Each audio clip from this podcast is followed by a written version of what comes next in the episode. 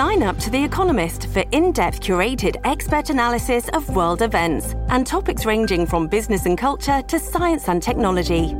You'll get the weekly digital edition, online only articles, curated newsletters on politics, the markets, science, culture, and China, and full access to The Economist Podcast Plus. The Economist is independent journalism for independent thinking. Go to economist.com and get your first month free. Big stories, big guests, the big picture. Afternoons with Rob Breckenridge. Weekdays 1230 to 3, 770 CHQR. Well, $10 million was one thing, but now $90 million more is what's being debated at City Hall for an economic development investment fund. We all know downtown is hurting. In you know, Calgary as a whole has been hurting over the last couple of years. Uh, unemployment is not unique to the downtown. Like any city views its downtown as, as a heartbeat, right? Kind of the soul of the city. And maybe if downtown's doing well, by extension, the rest of the city can as well. But these are some big questions here. And is it really to government to fix the problems of downtown or anywhere else in an economy? So, a lot of interesting discussion about what's ailing downtown, how to turn it all around. No easy answers, but joining us uh, for some thoughts on where things are at. Very pleased to welcome to the program Mary Moran, Calgary, uh, with Calgary Economic Development. Mary, thanks for joining us here. Thanks very much. Um, you know, that's the unfortunate thing here, right? There, there are no easy answers, but uh, does that mean that it's that it's hopeless? Oh gosh, no.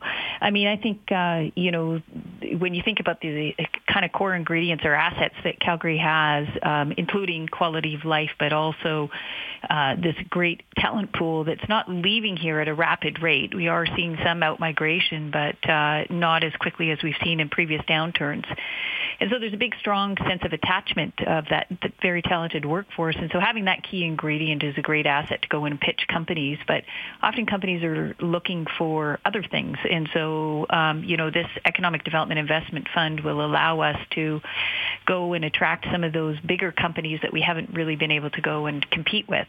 Um, so it's a great tool for us, uh, not just to attract companies, but also help companies grow that are here. All right. So the committee today did approve this $90 million. I understand uh, goes to council as a whole later this month. So uh, if that's approved, explain what this fund would, would do or how it would, as you said, go towards uh, some of these purposes. Yeah, so if you look at an example that was very public was kind of the Amazon bid. And so, uh, as you well know, that we were very active in that role. And when it came down to what is the city going to do to help us uh, integrate into the community and you know arrive here and uh, create jobs, then we didn't really have a lot of tools in our toolkit. And you know, when we started to look at the ten million dollars, we thought, you know, this is a low, this sorry, this is a low value but high risk type of fund. What we need to do is to play in the big leagues that we need to have a larger fund so we can go and try to attract some of these corporate tech companies that are meaningful to our advancing our economic agenda. And so this tool will be used, but there's a whole bunch of criteria that will be uh, set that the any business case that comes through our organization will have to be validated by a third party, and then we would uh, make a decision on whether to invest in a company coming here. Now, by the way, speaking of Amazon, and I think mm-hmm. some people took your comments today to indicate that maybe we've kind of given up on that. Where, where do things stand? Oh gosh, no. I mean, I think we still have a very, very strong uh, value proposition in front of Amazon, and part of that is the support that we receive from the provincial government. But um, you know, they are still. We were in communication with them last week. They are still still very much in the process of evaluating the RFP submissions, which were you know probably triple of what they expected or how many cities qualified. Um, and they're also doing the research on kind of what they view as the top cities. So if we're on the short list, which we could very well be, they could be in market right now exploring it unbeknownst to us. So, um, you know, I always encourage Calgarians to be as civil and, and friendly as possible, which they're very good at. And so they'll be measuring those things in the most extraordinary ways that we probably wouldn't even think of. Mm-hmm. You know pulling up to a stoplight and sitting there when it turns green to see if the community uh, is is uh, civil or do they lay on their horns and various other things. Do they get friendly service in restaurants? Is the food good? That type of thing. So there's a whole bunch of things they measure with that we we're not even aware of. But we're very much uh, that file is still very much alive, and we've been in contact with them as okay. recently as last week.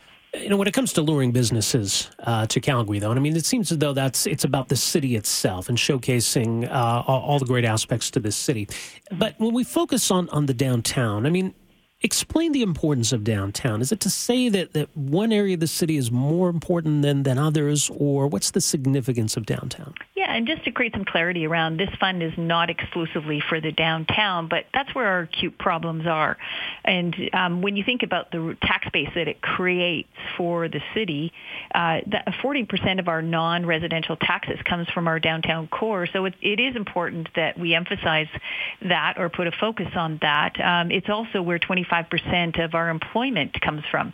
So, you know, and it's been hard hit, and uh, it's hard to make up that uh, tax base and also create jobs if you're not considering, you know, the the assets that we have in the downtown core. The, obviously, the 13 million square feet of very economical premium office space, um, but also just the, all the other assets that we have in and around. We've seen restaurants suffer greatly in the downtown core because of that uh, void of that talent in the downtown core. About 70,000 people, as we estimate it, and it's it's having a hard uh, impact not just on the businesses but also the supporting businesses like restaurants and hotels. Right, and and I mean we have that infrastructure downtown. We have um, quite a high vacancy rate, and so that that's that's problematic because we get all this office space sitting empty, uh, that's that's not good. Yeah, and you, when you think about you know what the office space was built for, it was built for large companies that take up big floor plates. And what we're finding is is that the opportunities for job creation are kind of come from either new companies coming in here or smaller companies here growing. So, and not all of them are looking for a big floor plate like we uh, have historically been able to fill. And so we've been working with the real estate community to say, you know, can we break some of this office space down or the big floor plates down?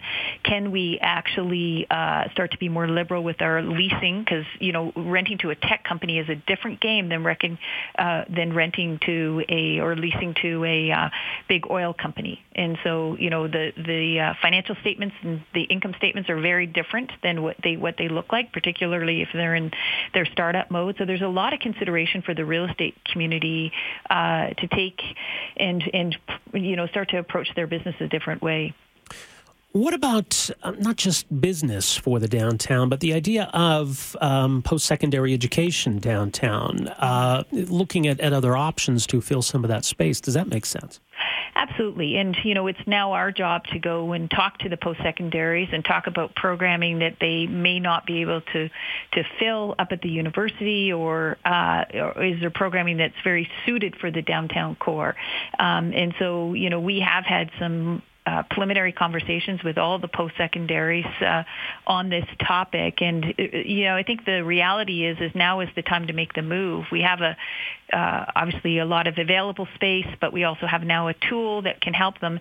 And if we use that tool properly, it would help us, you know, potentially we could invest in the capital and we could go to the province to say, look, we've invested in the capital. Can you help us with the programming funding for these post-secondaries? And so we'll try to leverage funding that might come from other orders of government, right? And I think this also gives us a strong tool to go to the federal government who has supported this economy a little bit, but you know the rest of the country is firing on on all cylinders right now and and Alberta is still and Calgary in particular is still hurting and so you know they've created an investment hub which uh, has about 200 plus million dollars and so we're hoping that we can work more closely with them to look at investment opportunities together so uh, we can be you know stronger and more focused on Calgary all right well Mary we'll leave it there more at uh, calgaryeconomicdevelopment.com appreciate you joining us here today Thanks for the opportunity. All right, take care. Mary Moran, President CEO, Calgary Economic Development. When we come back, well, here's a big question. It's caused some controversy in Sweden, made headlines around the world. Does God have a gender? The Church of Sweden suggesting that, well, maybe not. We'll get into that issue coming up after 2.30. Stay with us. Afternoons with Rob Breckenridge, starting at 1230 on News Talk 770 Calgary.